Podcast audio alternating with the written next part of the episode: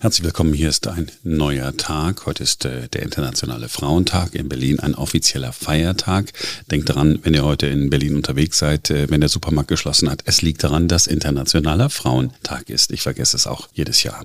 Heute gibt es noch einmal keine normale Ausgabe. Heute, und wir haben in der vergangenen Woche auch schon mal kurz angekündigt, gibt es in diesem Feed eine Episode von Dirk und Huben, der Führungspodcast. Alle Infos zu dem Podcast findet ihr auch in den Show Notes. In dieser Episode, die ihr jetzt hören werdet, befassen sich die beiden, Kai Dirke und Anke Huben, mit Wladimir Putin ganz ausführlich. Das ist ein wirklich interessanter Blick auf den Diktator aus Russland. Wir sind dann morgen wieder für euch da und jetzt geht's los. Dirke und Huben, der Führungspodcast. Herzlich willkommen zu Dirke und Huben.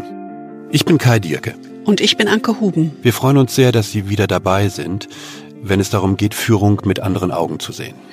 Und an dieser Stelle wünsche ich Ihnen immer, dass Sie eine gute Woche hatten. Aber diese Woche war eine schwere, eine verstörende Woche. Belastend, erschütternd. Wir haben an die Menschen in der Ukraine gedacht, die aus ihrem Leben gerissen und mit einer Militärmacht konfrontiert sind, einem Angriffskrieg, dem ersten Angriffskrieg seit 1939 auf europäischem Boden. Es ist einfach unfassbar. Und wir wollten heute eigentlich einen anderen Podcast aufnehmen, der schon fertig im Kopf ist bei uns.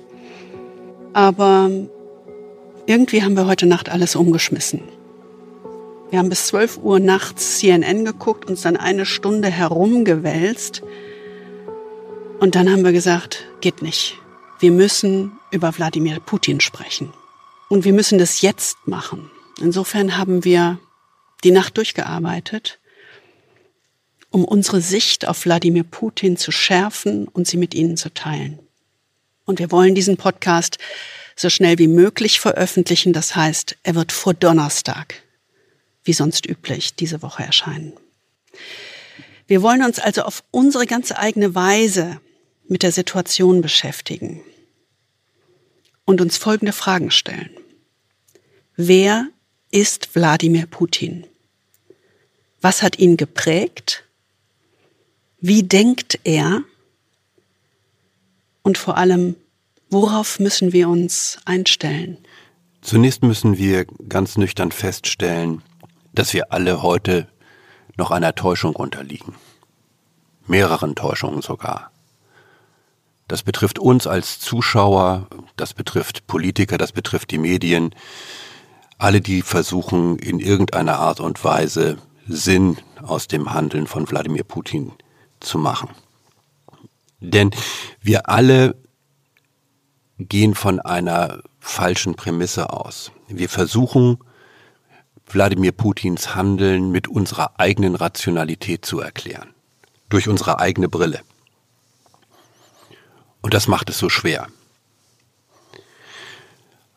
Aber lassen Sie uns vielleicht die wichtigsten oder populärsten Erklärungsversuche noch einmal kurz Revue passieren lassen, äh, um dann zu sehen, ob es weitere, tiefere Erklärungen gibt, die uns weiterhelfen. Der erste populäre Erklärungsversuch oder die erste Täuschung, der wir alle aufsitzen, ist die, dass Putin sich persönlich gekränkt fühlt. Er fühlt sich nicht wahrgenommen auf der Weltbühne, nicht auf Augenhöhe, nicht äh, im Kreis der Nation dem äh, Platz einnehmen, den er eigentlich haben müsste. Und das ja. gärt schon länger in ihm. Also spätestens seit 2014, als Präsident Obama damals ihn während der Krim-Krise mehr oder weniger öffentlich verächtlich machte, zumindest aus seinem eigenen Weltbild heraus. Denn Obama nannte dieses größte Land der Welt, diese unglaubliche Militärmacht, eine Regionalmacht. Für Amerika gäbe es schlimmere Bedrohungen. Der Kreml-Chef agiere eigentlich nicht aus einer Position der Stärke heraus, sondern aus einer Position der Schwäche. Russia is a regional power that is threatening some of its immediate neighbors, not out of strength, but out of weakness.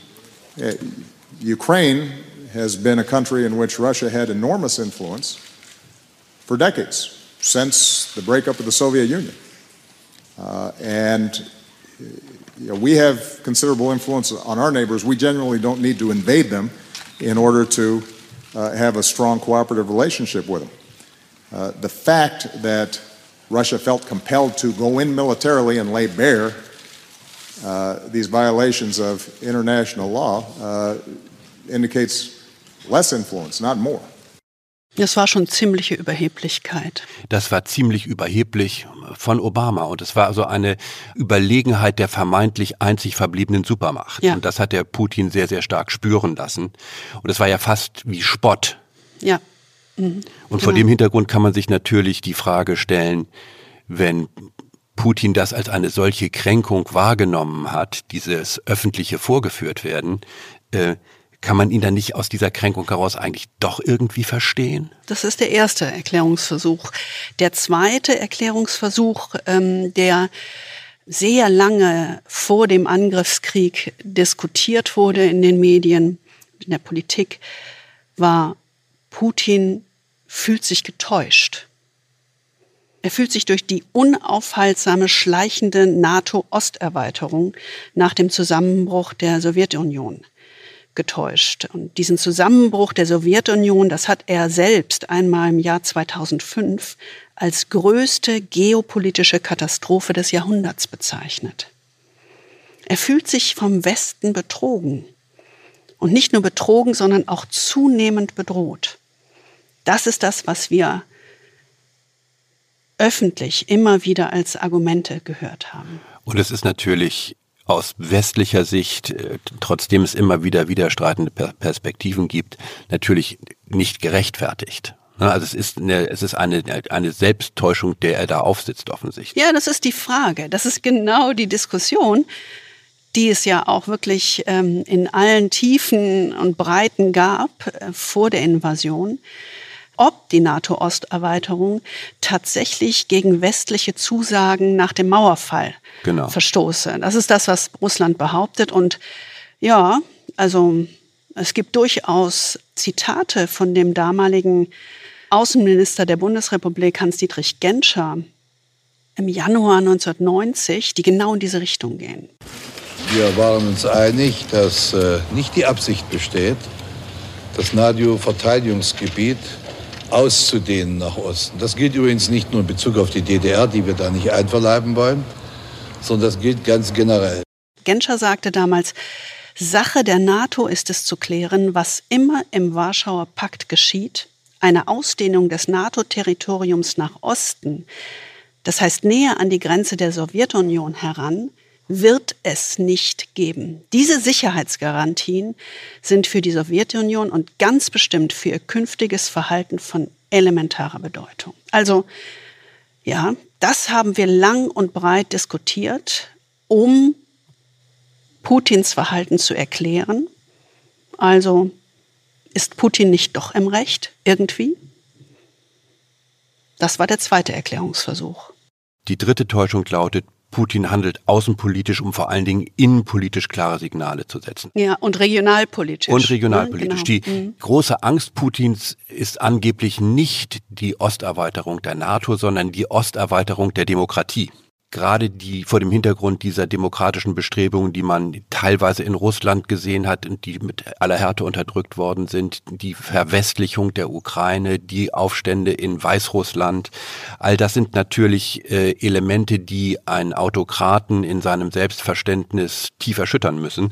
Mhm. Und die russische Bevölkerung soll gar nicht erst auf die Idee kommen, in irgendeiner Art und Weise sich mit diesem Virus der Demokratie anzustecken. Ja, das ist eine gute rationale Erklärung Erklärung aus unserer Brille, um genau. irgendwie Sinn aus seinem Verhalten zu machen. Vor dem Hintergrund kann man natürlich auch argumentieren, ist vor diesem Hintergrund nicht diese Machtdemonstration rational machtpolitisch erklärbar, nachvollziehbar. Mhm. Aber all diese Erklärungsversuche zielen eben darauf, seine Beweggründe zu verstehen und sein Handeln zu erklären. Und äh, ja, sogar vor dem Angriffskrieg nicht nur ihn zu verstehen, also nachzuvollziehen, sondern sogar so weit zu gehen, Verständnis für ihn aufzubringen. Und mit einer historischen Brille auf Ereignisse zu schauen und zu sagen, na ja, irgendwie kann man es vielleicht nicht nur erklären, sondern man kann es wirklich verstehen. Das ist immer in einer Rationalität, die man ihm aus westlicher Sicht unterstellt oder die man ihm zumindest zugebilligt hat dann aber auch sehr, sehr schnell wieder sagt, naja, diese Argumente, die kann man eigentlich nur relativieren und abtun. Also als Staatmann kannst du eigentlich nicht gekränkt sein und Demokratie kann ja nicht wirklich eine Bedrohung sein. Ja, sozusagen als Teil der weltpolitischen Gemeinschaft. Genau. Kann jemand nicht so denken an der Spitze einer solchen Staatsmacht sozusagen. So ist es. Aber was man eben sieht, ist, es ist irgendwie so eine, wie soll ich sagen, so eine Endlosschleife an rationalen Erklärungsversuchen. Aber am Ende müssen wir, glaube ich, sagen, diese Erklärungsversuche helfen uns nicht weiter und wahrscheinlich sind es wirklich Täuschungen, denen wir selbst aufgesessen sind, weil wir es immer mit unserer eigenen rationalen Brille versuchen zu erklären. Und das reicht wahrscheinlich nicht aus. Ja, und unheimlich viel Energie da reinsetzen. Solche Erklärungen wieder rauszumändeln, nenne ich das jetzt mal. Ja, also wirklich zu entwickeln. Man will versuchen, ihn zu verstehen, bis natürlich zu dem Beginn des Angriffskriegs. Aber vorher war das ja ein ständiges Hin und Her der Erklärungsversuche.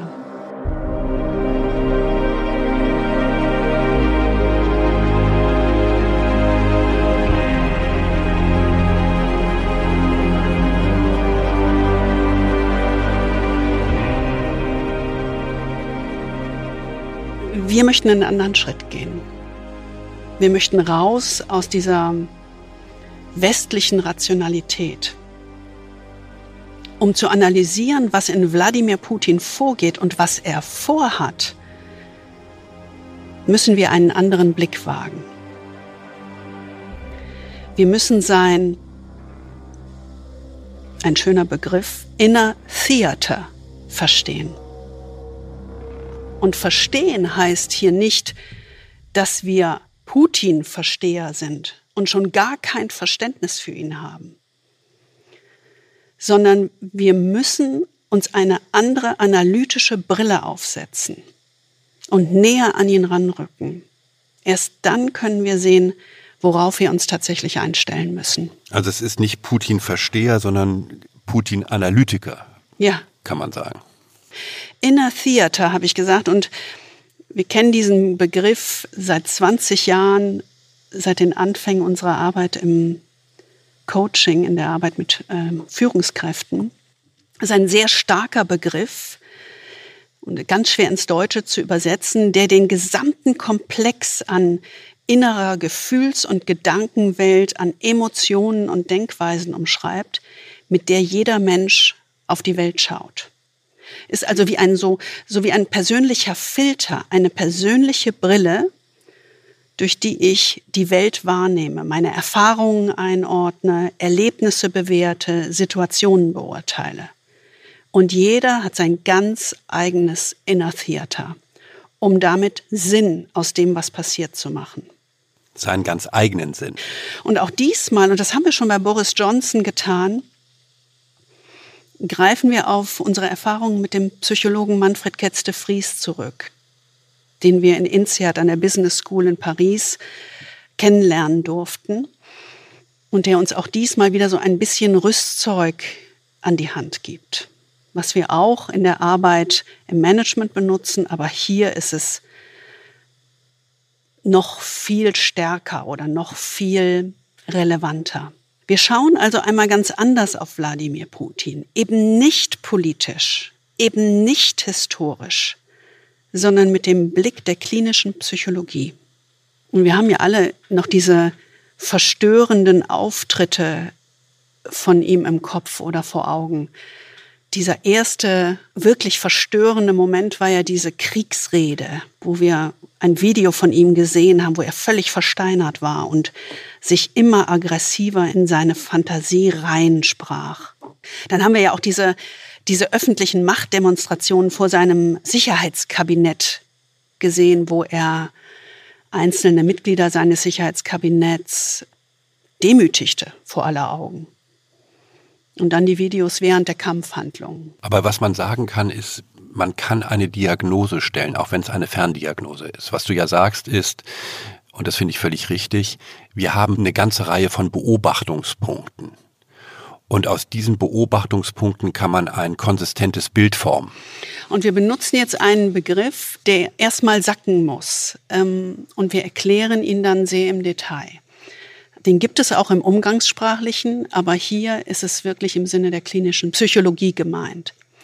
In der Sprache der Psychologie würde man in Wladimir Putin eine paranoide Persönlichkeitsstörung erkennen. Und das ist keineswegs hämisch gemeint, sondern wir sehen das mit allergrößter Sorge. Was ist das? Eine paranoide Persönlichkeitsstörung.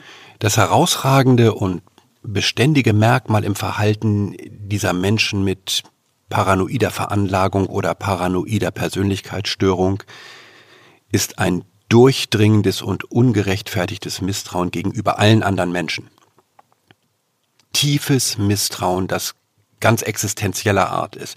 Die sind unerschütterlich davon überzeugt, dass die meisten Menschen mit denen sie agieren, von verborgenen Motiven geleitet werden. Also, dass diese Leute im Grunde das eine sagen und was ganz anderes meinen.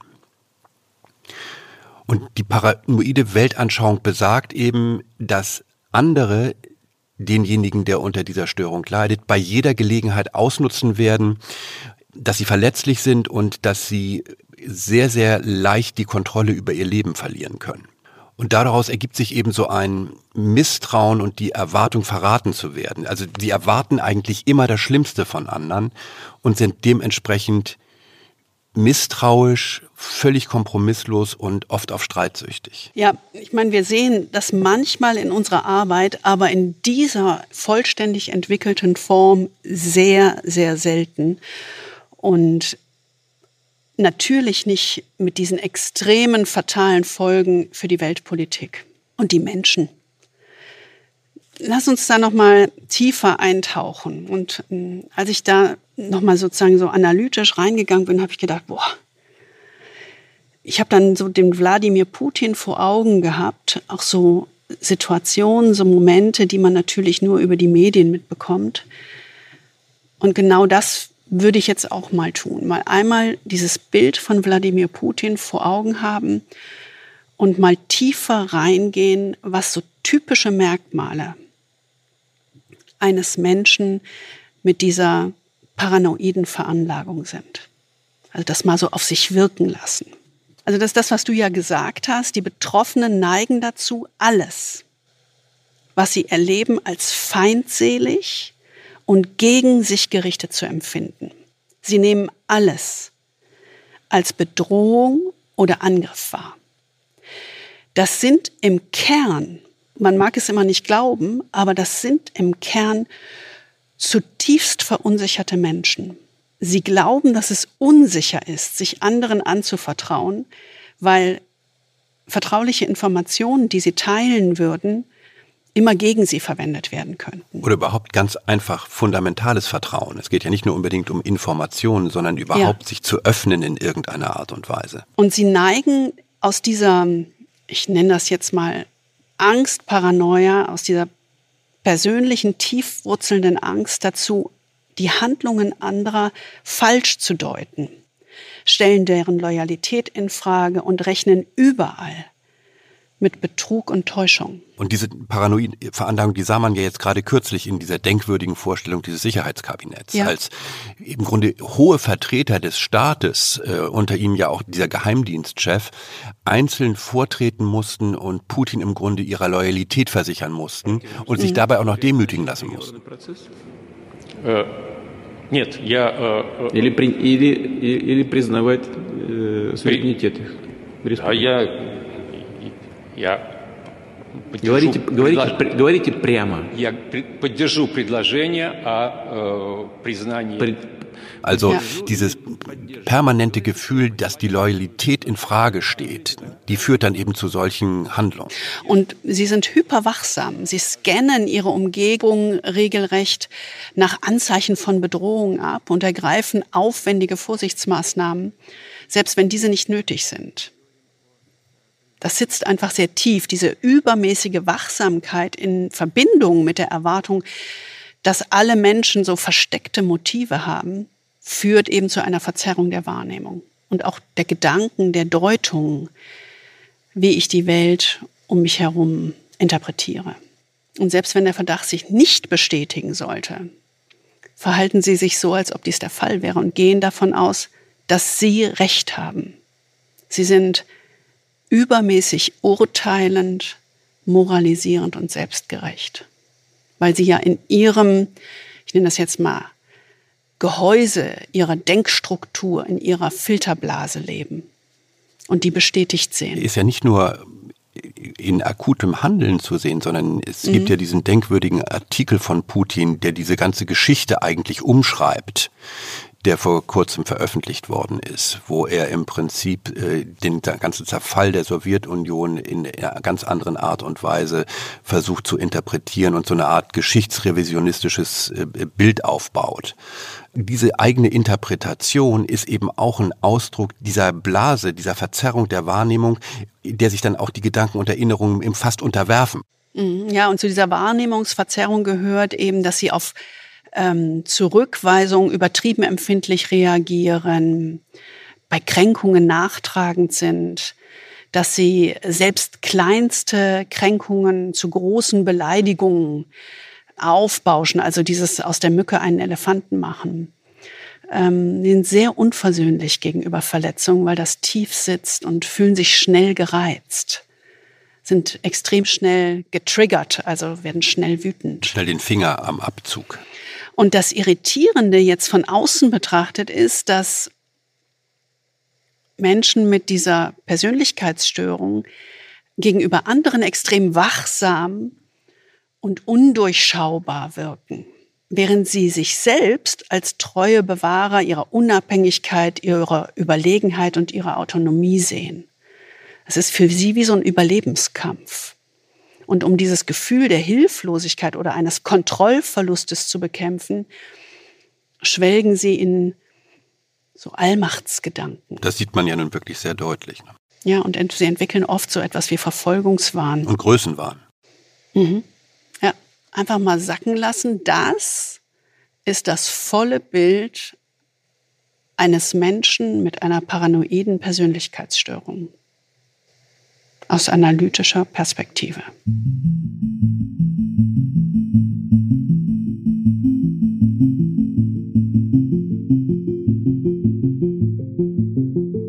Aber die wichtige Frage ist ja, woher kommt eigentlich eine solche Veranlagung?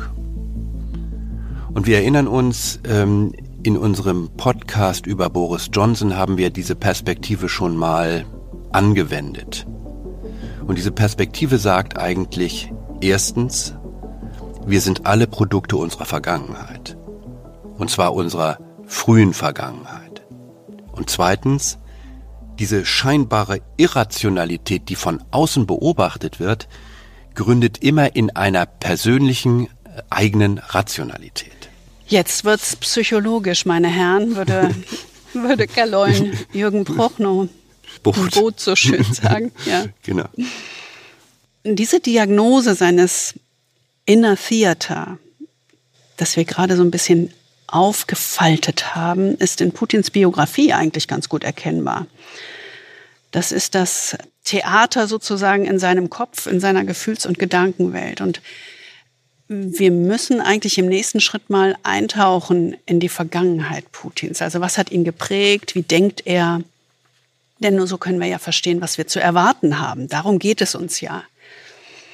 Und wir haben so ein paar Indizien, ähm, die wir heranziehen können. Also vielleicht seine persönlichen Vorbilder aus der Familie, seine Kindheit und Jugend, so sporadische Erwähnungen, die man mitbekommt, weil ja nicht viel veröffentlicht ist, und natürlich seine KGB-Karriere. Also das ist schon ein Gemisch, was uns vielleicht ganz gute Hinweise gibt. Also es gibt Hinweise, du hast recht, aber man muss wahrscheinlich schon an dieser Stelle dieses schöne Zitat von Churchill sich in die Erinnerung rufen, was Churchill mal über Russland gesagt hat.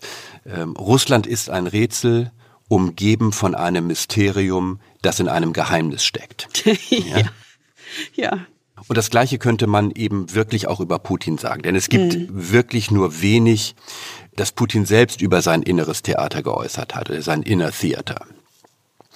Aber es gibt eben so ein paar Anhaltspunkte äh, und es gibt auch äh, durchaus äh, Journalisten, die mit ihm früher, also schon lange vor seiner zweiten Präsidentschaftszeit, durchaus lange persönliche Interviews geführt haben und Teile davon sind eben auch veröffentlicht worden. Das wenige, das Putin über seine Vergangenheit geäußert hat, zeugt vor allem von einem, von einem unglaublichen Grad an Zurückhaltung und Geheimhaltung. Mhm. Bloß nichts öffentlich machen, sich nicht erkennbar machen in dem Sinne. Ne? Also Putins Kommentare über seine Familie und seine Karriere lassen vermuten, dass dieses auch sichtbare Talent für so eine Verschlossenheit, diese Undurchdringlichkeit, mhm. ja. so etwas ist wie eine Art ererbte Überlebensstrategie. Er sagt, äh, dass sein Hintergrund eigentlich sehr gewöhnlich sei, also kleine Leute, wie man so heute sagen würde, aber er sagt eben auch mit Stolz, ähm, dass sein Großvater Koch war und dieser Koch wurde in eine von Stalins Datschen versetzt und hat dort sehr lange gearbeitet. Was Putin da besonders bemerkt ist, dass sie seinen Großvater aus irgendeinem Grunde in Ruhe gelassen haben. Und das ist in der Stalin-Zeit, gerade in dem engeren Kreis um Stalin, durchaus eine sehr, sehr große Ausnahme. Also nur mhm. wenige Menschen, die viel Zeit mit Stalin verbracht haben, haben überlebt. Aber Putin sagt, mein Großvater war einer von ihnen. Ja, ist interessant. Ich meine, was würdest du über deinen Großvater sagen? Wie würdest, also, das ist ja eine sehr indirekte Form und eine sehr spezielle Form über seinen Großvater zu sprechen. Ja, also er, er, er spricht eigentlich von seinem Großvater als von einem Überlebenden. Die Gabe, die er in seinem Großvater offensichtlich bewundert, mhm. ist die Gabe, durch Verschlossenheit zu überleben. Er sagt also, die hervorstechende mhm. ja. Eigenschaft, die seinem Großvater das Überleben ermöglichte, war, dass er sich ruhig verhalten hat man muss im Prinzip sagen, so Putins ganz normale Familie überlebte Generation in einer faktisch praktisch tödlichen Umgebung um Stalin herum. Und zwar dadurch, dass sie Zurückhaltung, Verschlossenheit, ja so fast sowas wie Stumpfheit oder Abgestumpftheit mhm. als Überlebensstrategie nutzte. Und das erklärt eben dann auch, wenn man sich das vor Augen führt, diese scheinbare emotionslose Undurchdringlichkeit, mit der Putin sich ja auch umgibt. Hm, dass das eine unglaubliche Stärke ist im Endeffekt. Wenn man mhm. sich hm. diese äh, Fernsehauftritte ansieht, dieses mhm. fast erstarrte Gesicht, in dem man nichts lesen kann, der sich völlig unlesbar macht, ganz bewusst. Er zeigt kaum Reaktion. Und das ist eben genau diese Verschlossenheit, dieses fast Sphinxhafte, ist eben, glaube ich, ein Ausdruck dieser ererbten Überlebensstrategie vom Großvater. Ja, das bringt uns wieder zu diesem Schluss, dieses ähm, möglichst wenig Emotionen zeigen, möglichst wenig sich ähm, erkennbar machen, äh, weil andere das ausnutzen mhm, könnten. Genau. Das hat er da nochmal wirklich auch schon ganz früh kennengelernt. Und offensichtlich jetzt auch von den Eltern wurde das so überliefert, dass das eine Stärke war. Mhm. Aber wenn wir uns dem, im zweiten Schritt nochmal die Kindheit, äh, die frühe Kindheit und die Jugend von Wladimir Putin angucken, fällt etwas besonders auf. Das ist schon eine sehr klare und sehr spezielle Prägung. Also Putin wurde ja 1952 in St. Petersburg, damals noch Leningrad, geboren, sechs Monate vor dem Tod Stalins. Und er war das einzig überlebende Kind seiner Eltern. Zwei ältere Brüder starben vor seiner Geburt. Und damit, und das kann man als Eltern völlig nachvollziehen, war er natürlich einer gewissen Übervorsorge auf der einen Seite und vielleicht auch einem enormen Druck auf der anderen Seite ausgesetzt, um den idealisierten Erinnerungen an die zwei verlorenen Engel gerecht zu werden. Das ist schon Bürde die ganze Liebe, Fürsorge und, und Aufmerksamkeit konzentriert sich dann natürlich auf dieses eine Kind, dem um Gottes Willen nicht auch noch was passieren darf. Ja, aber dem, der auch einem Druck ausgesetzt ist und der auch ein hohes Maß an Verantwortung spüren. Mhm. kann. Ne? Das, das kann schon extrem werden. Ich meine, zwei Kinder, zwei ältere Söhne zu verlieren und dann kommt der dritte Sohn, das macht was mit Eltern und das macht wiederum etwas mit dem Kind. Ja, absolut. Das ist ganz eindeutig. Und manche Kinder reagieren auf diese Überfürsorge ähm, mit einer undurchdringlichen Fassade. Das haben wir schon gesagt, die ihnen dann so eine Distanz verschafft und es ihnen auch ermöglicht, ihre Individualität zu erhalten. Das ist fast die, so ein Abwehrmechanismus. Weil die Eltern natürlich ganz ähm, im Englischen würde man sagen, intrusive sind. Überzudringlich fast. Ne? Überzudringlich sind. Genau. Und das macht es den Eltern natürlich zusätzlich schwer, mit ihnen umzugehen. Dann kommt so eine Dynamik in Gang, ne? wie so eine Spirale. Und manche Kinder wiederum fühlen so eine Schuld des Überlebenden. Das ist ein, ein Schuld- und ein Verantwortungsgefühl, was da entstehen kann. Äh, warum bin ich derjenige, der überlebt? Und versuchen dann den Erwartungen ihrer Eltern mit allen Mitteln gerecht zu werden. Ich muss es gut machen. Man lebt im Prinzip in der Verantwortung für alle anderen nicht mehr daseinenden Kinder mit. Ja, um diese Tragik aufzuwiegen, die natürlich diese Familie wie, wie zwei Schicksalsschläge getroffen hat. Dieses Bild auf diese frühe Kindheit trifft auf Putin sehr gut zu. Ähm, mit dieser später paranoiden Veranlagung ist häufig eine extrem schwierige Kindheitserfahrung verbunden. Mm, als Kinder werden paranoide Menschen tatsächlich meist einem extrem aufdringlichen Erziehungsstil ausgesetzt. So eine Überfürsorge oder eine Überkontrolle. Da verschwimmen die Grenzen zwischen den Eltern und dem Kind. Und das fördert Gefühle der Unzulänglichkeit und der Hilflosigkeit. Also solche frühen Erfahrungen legen üblicherweise den Grundstein für ein mangelndes Vertrauen, ne? Das dazu führt, dass sie jederzeit wachsam sein müssen, um sich vor Tricks, Täuschungen, Angriffen zu schützen. Es fehlt eigentlich dieses Grundvertrauen, das man in die Welt ja. braucht, um, um normal funktionieren zu können. Die ganze Welt ist eigentlich ein einziges Bedrohungsszenario. Kinder in so einem häuslichen Umfeld tun sich schwer damit, ihren, ihren eigenen Raum zu schaffen, ihren eigenen psychischen Raum. Es fällt ihnen schwer, so ein gewisses Maß an Autonomie zu erlangen. Da der Versuch, sich von dieser Überprotection sozusagen zu lösen, von ähm, den Eltern oft als Angriff empfunden wird und die dann noch stärker da reingehen. Die Folge ist, dass sich solche Kinder ganz häufig verfolgt und sehr unsicher fühlen und sie geradezu besessen davon werden, die verborgenen Motive anderer zu verstehen. Das ist eine fatale Dynamik, ne? Eine fatale Dynamik, wenn man diese paranoiden Muster sieht und das jetzt einfach mal so nimmt, einfach als einen zusätzlichen Erklärungsversuch Beobachtungspunkt, von genau. Beobachtungspunkt von einer ganz anderen Seite, die eben nicht auf das historische, auf die ähm, historischen Kränkungen, auf die persönlichen Kränkungen und so weiter gehen, sondern wirklich mal von dieser Persönlichkeitsstruktur ausgeht, wo der Grundstein in dieser frühen Zeit gelegt wurde. Das dominierende Element ist natürlich diese äh, Beziehung zu den Eltern oder diese familiäre Dynamik. Ja. Aber es gibt eben noch diese anderen Erfahrungen, wo man auch Beobachtungspunkte hat. Also man weiß, Putin war am Anfang kein Musterschüler.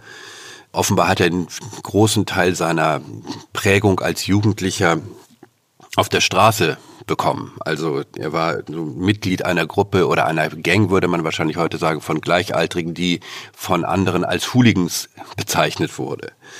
Also so eine aggressive ja, Jugendgang, würde man wahrscheinlich sagen. Also Straßengang. Straßengang, genau. Und, äh, und das Einzige, was ihn wahrscheinlich davor bewahrt hat, selbst dauerhaft ein Hooligan zu werden, war der Sport. Denn er hat relativ früh dann mit Judo begonnen. Und äh, man kennt ja mhm. heute noch die Bilder von ihm, äh, dass er sich als Judoka äh, geriert. Ja. Aber das Interessante eben, was kann man eigentlich aus Judo herauslesen? Ne? Also man kann ja Judo durchaus als Metapher sehen. Er hätte ja auch irgendeine Mannschaftssportart wählen können, wo es darum geht, im Team erfolgreich zu sein. Aber er hat sich Judo gewählt. Und eine Hauptlektion des Judo ist ja, eine Person nie frontal anzugreifen, sondern sich in eine Position zu bringen, in der man den anderen dazu bringen kann, sich selbst mit seinem eigenen Gewicht zu besiegen. Das sind ja diese, diese, diese, ja. diese Hebelkämpfe sozusagen. Ja. Ne? Und das ist eben, wenn man das, wenn man das zusammenbringt, dann sagt man sozusagen, aufgrund der frühen Erfahrung war er sozusagen als Mensch mit, mit paranoider Persönlichkeitsstörung von Natur aus misstrauisch. Und er hat gelernt, dass es unklug ist, anderen zu vertrauen, da er befürchtet, dass sein Vertrauen missbraucht werden könnte. Und damit könnte man vielleicht auch irgendwie so diesen Putins Ansatz im Leben zusammenfassen. Daran arbeiten, nicht zu vertrauen und nicht vertrauen zu müssen mhm. und zugleich nicht als Bedrohung für andere zunächst zu erscheinen, aber dann als Sieger vom Platz zu gehen. Ja, Judo ist schon eine spezielle Wahl als Sport. Mhm. Also kein Teamsport, ganz klar. Ja, und Judo ist ja so ein bisschen so eine Art, ich will fast sagen, verdeckte Aggression. Ja? Oder mhm. ein Vollkontaktsport, aber mhm. der sehr viel Techniken auch von Täuschen und so weiter enthält. Äh, und ich glaube, insofern ist das gar nicht so ein schlechtes Bild, was man da hat. Ja, und das andere, was man von ihm weiß, ist, dass er in dieser Zeit der Jugend äh, neben Judo noch eine besondere Vorliebe für Spionageromane und Spionagespiele hatte. Das ist wahrscheinlich das Einzige, was ich mit ihm teile. Ja, habe ich auch gedacht. John, le, John le Carré. Also ja, die andere Seite wieder. sozusagen. Ja. Ja, aber später hat er ja offen gesagt, dass er wirklich geprägt wurde durch diese Filme und Bücher, die mhm. irgendwie die Heldentaten sowjetischer Agenten beschreiben. Ne? Und, ähm, und in, insofern ist es irgendwie auch schlüssig, dass es offensichtlich für Putin vernünftig erschien, als Spion zu arbeiten, weil das offensichtlich der beste Weg war, die Dinge in einer für ihn ziemlich chaotischen, unberechenbaren Welt zu ordnen. Also dieses Bild unsichtbar bleiben und gleichzeitig den idealen Rahmen zu schaffen, um etwas zu bewirken, um Ordnung in seiner Welt zu schaffen. Das ist, glaube ich, etwas, was ihn auch sehr stark charakterisiert. Und das ist natürlich alles nicht so ein Automatismus, so Ursache, Wirkung, Beziehung. Wenn du das machst, dann wirst du so, nein, nein. sondern das sind halt verschiedene Indizien, um die Entwicklung dieses Charakters besser nachvollziehen zu können. Das hat, kommt dann in dieser Gesamtheit, bekommt das dann ein besonderes Bild. Und dazu gehört sicherlich, und äh, ich glaube, das ist ja auch sehr bekannt in den Medien, seine KGB-Karriere. Ähm, also als er die juristische Fakultät an der Uni St. Petersburg abschloss, warb der KGB ihn ja an. Zunächst in der Spionageabwehr und dann im Auslandsgeheimdienst. Und er war ja dort zuerst in Dresden, wo er unter anderem für Wirtschaftsaufklärung und die Rekrutierung von Spionen zuständig war. Also auch hier, so wie wir das auch für die Schule ja schon gesagt haben, war er zwar erfolgreich, aber nicht außergewöhnlich. Also es war jetzt nicht ein, ein Überflieger mhm. oder kein genialer Geniales. Spion. Nein, nein, äh, ordentlich nenne ich das jetzt mal. Aber ich glaube, dieser, dieser Aufenthalt in Dresden, das hat er später ja auch gesagt, vermittelte ihm oder zeigte ihm schon, wie die Menschen im Westen denken und er ist ja gerade in diesem Wirbelsturm der deutschen Wiedervereinigung, hatte er seine letzte Zeit sozusagen, seine letzte Dienstzeit ähm, in dieser Rolle, in dieser Position. Natürlich enorm destabilisierend. Muss das enorm ja, destabilisierend. Also jetzt sieht seine Welt genau. untergehen eigentlich. Ne? Ja. Und auch wieder die Frage, wie sieht eigentlich eine künftige geordnete Welt aus? Ne? Wie muss man sich die vorstellen oder wie kann man die selbst mitgestalten? Und das Interessante war, und da kommen wir vielleicht auch wieder zu dem Judo als Nicht-Teamsport, dass er sowohl als Politiker und vor allem später natürlich als Präsident immer sehr bewusst seine Unterstützer gesucht hat. Eine Entourage, nenne ich das jetzt mal, um sich herum gebaut hat. Das ist ja weit entfernt von einem Teamgedanken gewesen, aber ein Unterstützerpool. Und bei der Auswahl hat er, und das ist auch bekannt, hat er eben weniger auf ihr Talent gesetzt, sondern ganz klar auf ihre Loyalität. Also insofern, äh, genau wie du sagst, kein Team. Ne? Also ein Team ergänzt sich ja in seinen Stärken. Das vertraut sich und, und, und ergänzt sich dadurch, dass jeder was Besonderes kann, was der andere nicht kann. Und, äh, und für Putin war es offensichtlich eher wichtig, eigentlich Untergebene um sich herum zu rekrutieren, die ihm in unbedingter Loyalität verbunden sind und nicht Leute auf Augenhöhe, die ihn vielleicht auch mal herausfordern können. Ja, und auch hier hast du wieder dieses gleiche Muster, wenn wir es so deuten wollen, dieses von Natur aus misstrauische, was durch diese Angstparanoia äh, sozusagen angelegt war, wurde eben durch diese KGB-Zeit und die erste Zeit in der Politik auch weiter ausgelebt von ihm und auch natürlich dadurch weiter gestärkt. Vor dem Hintergrund ist natürlich auch klar, dass er gerade dieser Generation westlich gebildeter Russen einfach fundamental misstraut. Ja, die sind für ihn eigentlich alle potenziell Agenten und Agenten des Westens und der anderen Seite und mhm. damit auch Agenten eigentlich der Zerstörung seines Weltbildes. Und nicht umsonst geht er ja auch in äußerster Härte gegen all diese gerade auch westlich geprägten Gedanken vor und lässt keinen Zweifel daran, dass das für Russland kein Weg ist eigentlich die Menschen, die Brückenbauer sein könnten zum Westen, die werden systematisch verfolgt. Stattdessen setzt er eben äh, ganz klar auf eine politische Basis, die aus Vertretern des Militärs und des Geheimdienstes und der Sicherheitsdienste aufgebaut ist. Also diese sogenannten Siloviki. Das ist wie eine verschworene Gemeinschaft, die alle durch eine gemeinsame Erfahrung gegangen sind und eben unendlich fest dieser Ideologie verhaftet sind sozusagen eine gemeinsame Sprache sprechen. Ne? Genau, und die sich dem in dem Sinne wahrscheinlich maximal möglich vertrauen. Also im Rahmen dessen, was in einem solchen paranoiden System möglich ist, ist das wahrscheinlich ja. diese, diese Gemeinsamkeit, die, der kleinste gemeinsame Nenner, der noch so etwas ähnliches wie Berechenbarkeit zumindest schafft. Deswegen äh, sieht man ja heute, dass nach russischen Schätzungen ungefähr 75 Prozent der 500 höchsten Regierungsbeamten früher für den KGB oder andere Sonderdienste gearbeitet haben. Eine Geheimdienst-Community an der Staatsspitze.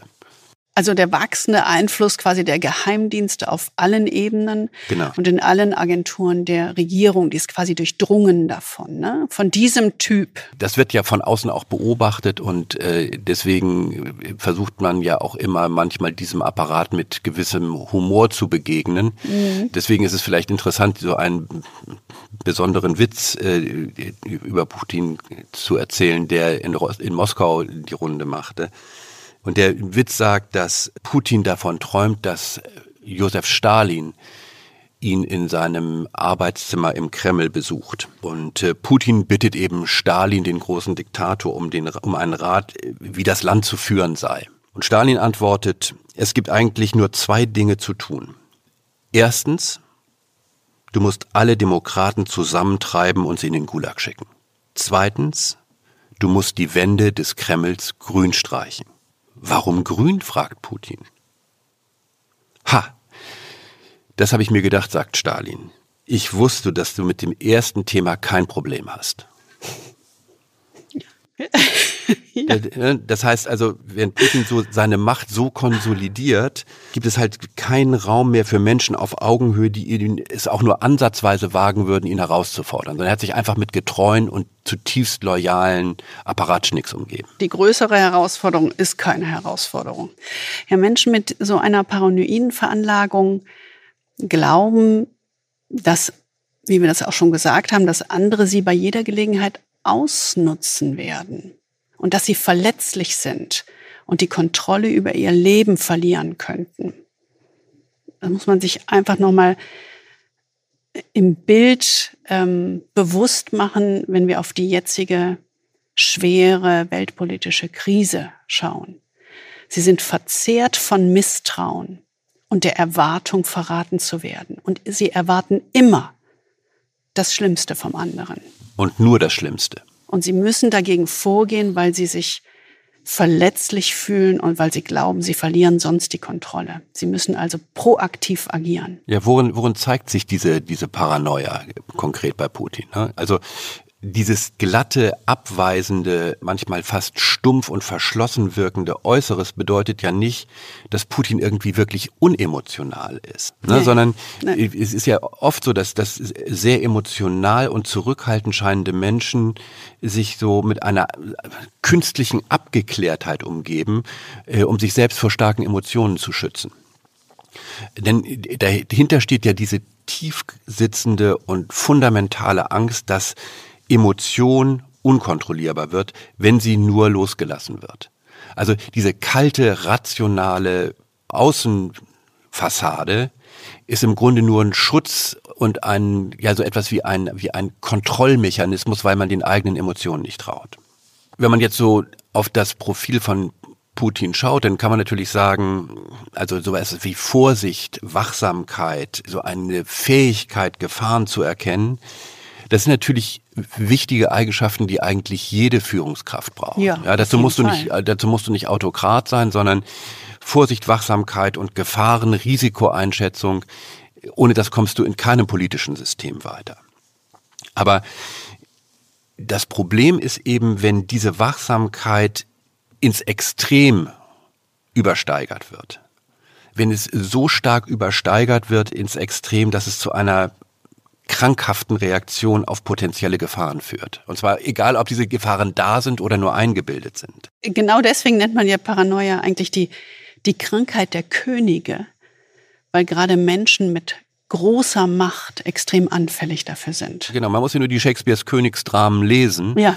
Äh, dann weiß man, dass ein gesundes Maß an Paranoia durchaus nützlich sein kann.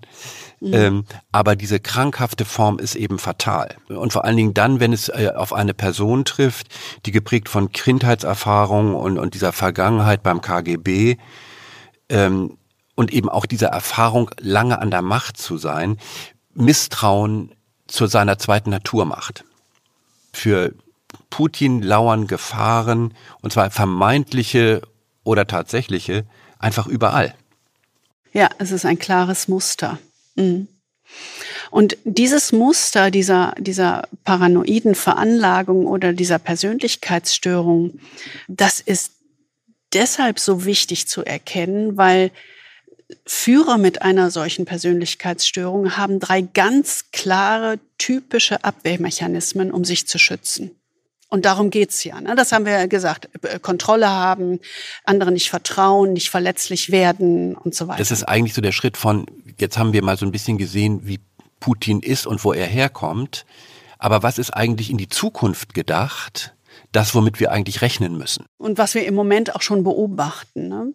So einer der ganz typischen Abwehrmechanismen ist, was man so im Psychologen Deutsch sagt, ist Splitting. Also die Welt in zwei Lager aufzuteilen, gut gegen böse, wir gegen sie, schwarz und weiß. Also gerade Führer mit paranoiden Zügen entwickeln in stressigen Zeiten unter Druck eine starre bipolare Sicht der Welt. Und das verschärft sich immer weiter. Das ist eine ganz klare Aufteilung der Welt in ein Freund- und Feindlager. Denn Verschwörungen und Feinde, das haben wir gesagt, gibt es für jemanden mit einer solchen Veranlagung überall. Die Gefahr ist immer da. Das ist der eine typische Abwehrmechanismus. Der andere, und das beobachten wir auch schon, ganz klar ist die Projektion, also die Schuld für Fehler und Irrtümer, die eigentlich zu Recht auch bei Ihnen liegen könnten, auf andere zu übertragen. Also, ich bin immer im Recht. Wenn ich das eingestehe, dass ich nicht im Recht bin, auf die Idee kommt ja jemand mit einer paranoiden Persönlichkeitsstörung gar nicht, aber wenn ich das eingestehen würde, würde ich ja Schwäche zeigen. Das ist praktisch eine Infragestellen meiner eigenen Identität. So weit geht es ja. Wir reden hier nicht über Fehler, sondern wir reden hier im Grunde über die potenzielle Auslöschung der eigenen Identität. Und genau das erleben wir ja in diesem Krieg. Und der dritte Abwehrmechanismus ist so etwas wie Verleugnung oder Verdrängung. Einfach die Realität einer bestimmten Situation, wie sie jetzt sich gerade auch zeichnet, weltpolitisch, zu verneinen, nicht anzuerkennen, nicht zu sehen die wird ausgeblendet. Und deswegen können solche Personen äh, ganz klar dazu neigen, ähm, sich in Fantasien hereinzusteigern und sich selbst zu täuschen, sich unrealistische Pläne auszudenken und Selbstüberhöhung zu pflegen, um diese tiefen Gefühle der Hilflosigkeit, etwas nicht mehr in Kontrolle zu haben, ähm, ja, zu überwinden. Ja, und vielleicht kann man wirklich diesen, diesen Angriff auf die Ukraine wirklich vor dem Hintergrund auch sehen, ja, als ein unrealistischer Plan, als ein Resultat ja. von Selbstüberhöhung. und als wirklich so, so fast idealtypische Verkörperung dessen, was du gerade gesagt hast. Putins einziges Ziel im Augenblick, und das ist eben Teil dieser Verengung, ist die Wiederherstellung von Russlands Vergangenheit. Ne, als glorreiche Krönung seiner Präsidentschaft. Das ist das, worauf er alles konzentriert und seit Jahren hingearbeitet hat. Reale Probleme äh, oder, oder konkrete Bedrohungen, vielleicht sogar letztlich auch die Zukunft, sind ihm fast egal. Also die haben fast keine Bedeutung mehr für ihn. Und das ist wie, das, wie so ein, ja, mich erinnert das so ein bisschen an äh, diesen Film mit Bruno Ganz über, über die letzten Tage von Hitler. Mhm. Sogar die eigene Zukunft und die eigene Zukunft seines Volkes oder irgendetwas Größeren hat eigentlich keinerlei Bedeutung mehr für ihn. Also das ist zumindest das Risiko, das kann man aus der Ferndiagnose nicht sagen, aber es ist Nein. zumindest zu Ende gedacht eine Konsequenz, die man sich vor Augen führen muss. Und deswegen muss man natürlich sagen, vor diesem Hintergrund ist die Politik des Westens der vergangenen Jahre aus Sicht eines paranoiden, sich selbst überhöhenden Autokraten natürlich so etwas wie eine narzisstische Kränkung. Ne, also eine, eine tiefe, nicht irgendwie ich bin gekränkt, sondern eine tiefenpsychologische Kränkung und Entwertung.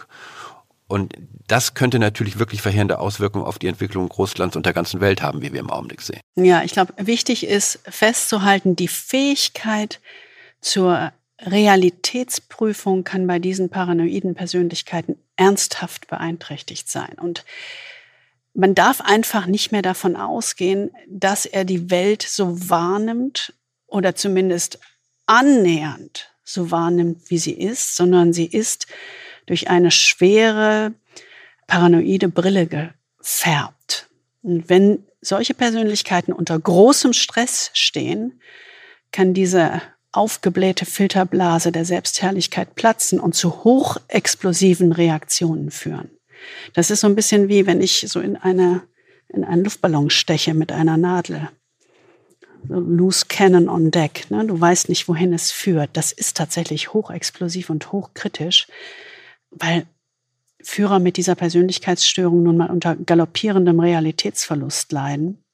Und die Kluft zwischen der Selbstwahrnehmung eigener Grandiosität oder historischer Bedeutsamkeit und der Welt um einen herum immer größer wird und sich immer mehr steigert.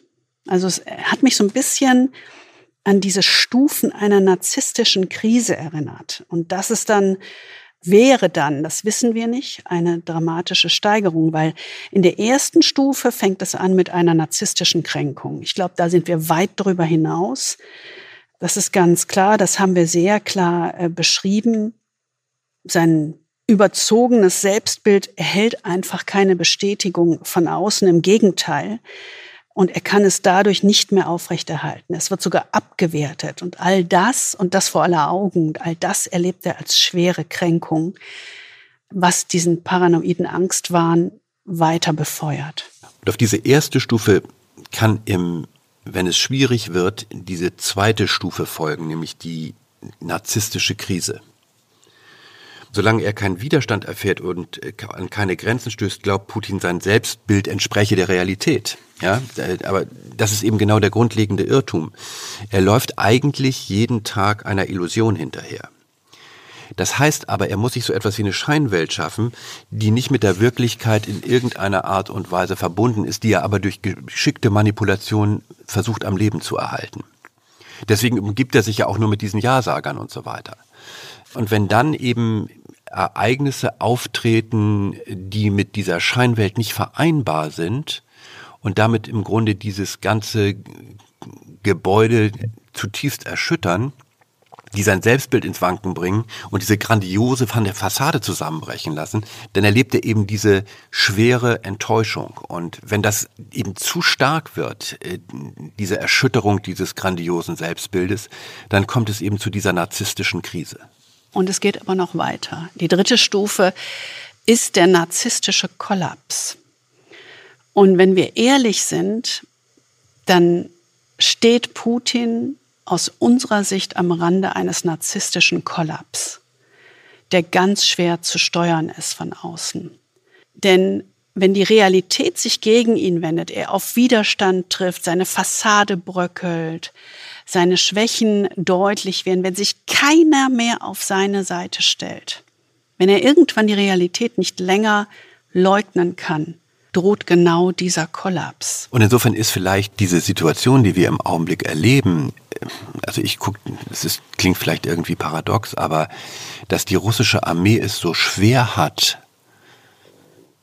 die Ukraine einzunehmen, also viel schwerer offensichtlich, als Putin es sich vorgestellt hat, schaue ich immer so ein bisschen mit gemischten Gefühlen darauf, weil ich nicht weiß, ob das wirklich eine gute Nachricht ist. Natürlich ist es was Positives für die Ukraine, aber ich weiß nicht, was das bedeutet in diesem Zusammenhang. Ja, weil er kommt ja da nicht raus. Ähm, er sieht sich ja ausschließlich als Opfer, statt in dieser Persönlichkeitsstörung, statt auf die Idee zu kommen, sein überzogenes Selbstbild zu hinterfragen. Es scheint ja, als könne keine Krise der Welt groß genug sein, um ihn jemals dazu zu bringen, an sich selbst zu zweifeln. Und die Folge, und das ist das, was wirklich dramatisch sein kann, ist die Bereitschaft zur Selbstschädigung oder zur Auslöschung der eigenen Identität. Und das haben wir ja schon mal gesehen. Das ist eigentlich das Bedrohliche, dass im Grunde alles, was Politik ausmacht, ja immer irgendwo von der Idee getragen ist, dass irgendjemand auf der anderen Seite ein gewisses Selbstschutzinteresse hat. Aber wenn jemand auf der anderen Seite in dieser Situation des Kollaps, also wenn Putin als äußerste Konsequenz die eigene Auslöschung in Kauf nimmt, nicht nur seiner selbst, sondern auch anderer, dann ist das ja wirklich eine äußerst bedrohliche Situation. Es ist ja wie, so etwas wie eine Art erweiterter Selbstmord, in dem er bereit ist, im Grunde nicht nur sich selbst äh, auszulöschen, sondern alles, was um ihn herum ist.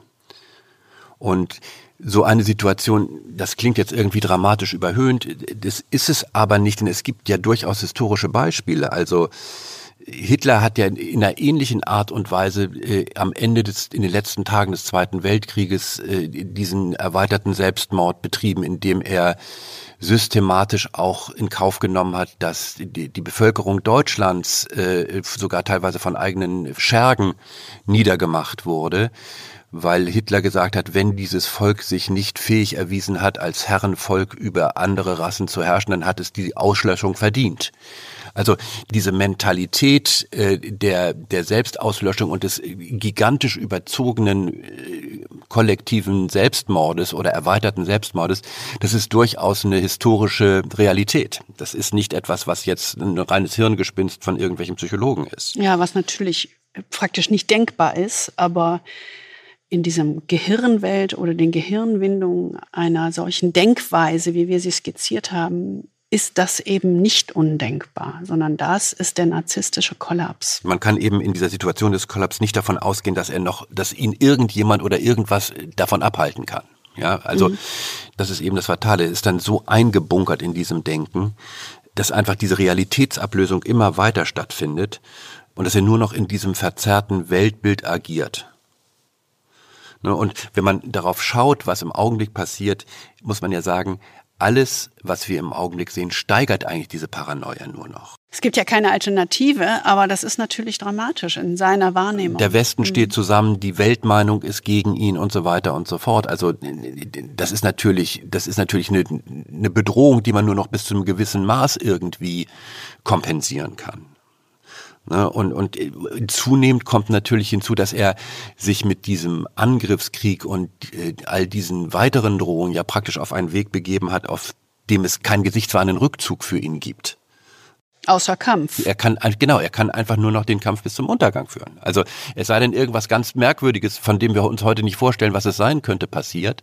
Aber wenn wir das, was wir sehen, von heute in die absehbare Zukunft verlängern, dann gibt es wirklich Grund, sich Sorgen zu machen. Und um es abschließend ganz klar zu sagen, weil das ist natürlich äh, dem Begriff Paranoid, den benutzt man ja auch umgangssprachlich. Aber wir sagen das eben nicht in einer Haltung so nach dem Motto, na siehste, ich habe doch gesagt, Putin ist paranoid. Nein, genau so gucken wir nicht drauf, sondern wir sagen es im Sinne einer krankhaften Persönlichkeitsstörung in den Worten der klinischen Psychologie. Und dessen müssen sich Politiker und die Verantwortlichen bewusst sein, weil sie wissen müssen, mit wem sie es zu tun haben, weil sie wissen müssen, was passieren kann und wie dramatisch die Situation im Umgang mit ihm ist. Das macht eben diese bizarren und ja auch irgendwie völlig irrational scheinenden Drohgebärden bis hin zum Einsatz von Nuklearwaffen, ich meine, das bedeutet den Dritten Weltkrieg, das macht es aber eben so bedrohlich. Das kann man nicht einfach nur als Spinnerei abtun, weißt du, sondern ja, genau. das muss man unter der Perspektive einer paranoiden Persönlichkeitsstörung bitter ernst nehmen. Ja, denn das Problem ist ja, haben wir schon mal gesagt, ist, ist ja, dass er nicht in Therapie ist, sondern an der Macht. Und er nutzt diese Macht für seine Zwecke gegen seine Angstparanoia aus. Deswegen das sich sehr klar zu machen ähm, und sich bewusst zu machen für den Weg nach vorne, das ist, glaube ich, wichtig. Und deswegen kriege ich immer so Bauchschmerzen über diese unerträgliche Schlaumeierei von manchen Journalisten, was denn Scholz, äh, Biden, wer auch immer alles hätte tun müssen. Ja, und warum sie nicht härter so von, von vornherein und, durchgegriffen ja, haben. Ja, und möglichst und so mit einfachen Antworten. So einfach sind die Antworten nicht. Das ist ein gefährliches Gemisch, was da im Moment im Kopf von Wladimir Putin stattfindet. Da hilft es eben nur sehr, sehr temperiert und sehr vorsichtig zu agieren, vor, also eine Kombination aus Vorsicht und Entschlossenheit. Und dafür ist wirklich auch den Politikern, die im Augenblick in dieser Situation sich befinden, nur höchster Respekt zu zollen. Also diese, diese Kombination von Vorsicht und Entschlossenheit ist genau das, was im Augenblick das Richtige ist. Und es braucht im Augenblick nicht diesen billigen Mut derjenigen, die nicht in der Verantwortung stehen.